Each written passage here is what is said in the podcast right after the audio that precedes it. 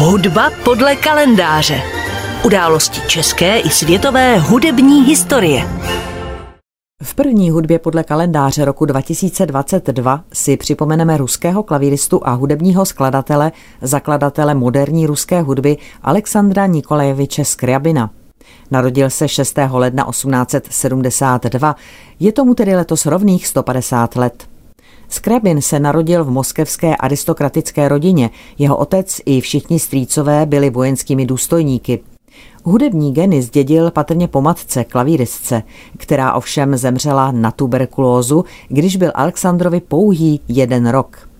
Po matčině smrti odešel Sašův otec v diplomatických službách do Turecka a syna zanechal v péči babičky, tety a pratety. Sám se později znovu oženil a měl řadu dalších dětí. Hudba provázela Skrabina od dětství. Neúspěšně se pokusil vytvořit dětský orchestr a ve svém loutkovém divadle uváděl vlastní hry a opery. Na klavír byl žákem Nikolaje Zvereva, který byl také učitelem Sergeje Rachmaninova. Přesto se původně chtěl věnovat vojenské kariéře a stal se studentem druhého moskevského sboru kadetů. Nicméně po dokončení kadetky však vstoupil na Moskevskou konzervatoř, kde studoval klavír a kompozici. Z kompoziční třídy byl v roce 1891 vyloučen, ovšem klavírní studia dokončil v roce 1892 s vynikajícím prospěchem. Získal malou zlatou medaili, přičemž velkou zlatou medaili získal v témže ročníku Sergej Rachmaninov. Po dokončení konzervatoře se Skrabin chtěl stát koncertním klavíristou. Kariéru však musel v roce 1894 přerušit, protože si přehrál pravou ruku. O tři roky později se oženil s Věrou Ivanovnou Isakovičovou, mladou klavíristkou pocházející z moskevské šlechty a když se mu schopnost ruky obnovila, odjel i s manželkou do zahraničí a na společných koncertech uváděli převážně z Krabinovi vlastní skladby. V roce 1898 se vrátili do Ruska a v červenci téhož roku se jim narodila první dcera Jelena. Později měli ještě dceru Marii a syna Lva.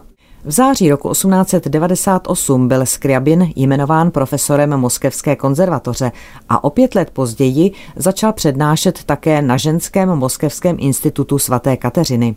V následujícím roce se však všech pedagogických povinností zřekl a věnoval se plně vlastní tvůrčí činnosti. Na počátku 20. století došlo ke změnám i ve Skrabinově osobním životě. Koncem roku 1902 se Skriabin seznámil s klavíristkou Tatianou Fjodorovnou Šlojercerovou, odešel od rodiny a požádal o rozvod. Jeho žena nikdy k rozvodu souhlas nedala. Přesto Skriabin v dalších letech žil s Tatiánou, měl s ní tři děti a po smrti skladatele se stala správkyní jeho pozůstalosti právě Tatiána. Do roku 1910 trávil Skriabin většinu času v zahraničí, žil v Paříži a v Bruselu a vystupoval jako klavírista a dirigent. Později se vrátil do Moskvy, kde pokračoval v koncertní činnosti. Své poslední koncerty uskutečnil v roce 1915.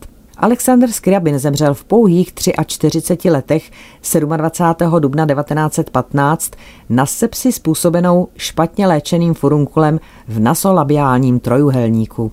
Je pohřben na hřbitově v Moskvě a v domě, který před smrtí se svou druhou rodinou obýval, bylo později zřízeno Skriabinovo státní muzeum. Skriabin komponoval téměř výhradně pro klavír a pro orchestr. Jeho nejstarší klavírní skladby připomínají Chopéna, a to hudebními formami, které užíval, ať už jsou to etídy, nokturna, preludia či mazurky. Ve svých orchestrálních skladbách Skrabin víceméně pokračoval ve Wagnerovském typu instrumentace a formální výstavby kompozic. V poslední dokončené páté symfonii Prometheus opus 60 se Skrabin pokoušel o syntézu hudby a světelných efektů a v úplně poslední, už ovšem nedokončené skladbě Mysterium chtěl propojit dokonce všechny druhy věmů i vůně. Skladatel počítal s tím, že dílo bude provedeno za účasti mnoha tisíců účinkujících jako zástupců všeho lidstva. V roce 1914 dokonce zakoupil pozemek v indickém Darjeelingu, kde chtěl toto dílo v přírodním amfiteátru realizovat. Dílo zůstalo pouze textovým torzem a bylo provedeno až po Skrabinově smrti sovětským skladatelem Alexandrem Němtinem. Skrabin neměl žádné přímé žáky, zůstal osamocenou osobností ruské hudby. Přesto se stal zcela typickým představitelem mentality ruské inteligence z doby těsně před nástupem bolševické říjnové revoluce. Mezi jeho následovníky se hlásí řada vynikajících experimentálních autorů, kteří pro výlučnost svého díla často patřili mezi ruskou emigraci, jako například Ivan Aleksandrevič Višněgradský či Nikolaj Andrejevič Roslavec. A ohlas z Krabinova kompozičního díla můžeme najít třeba i ve skladbách Karola Šimanovského. Hudba podle kalendáře.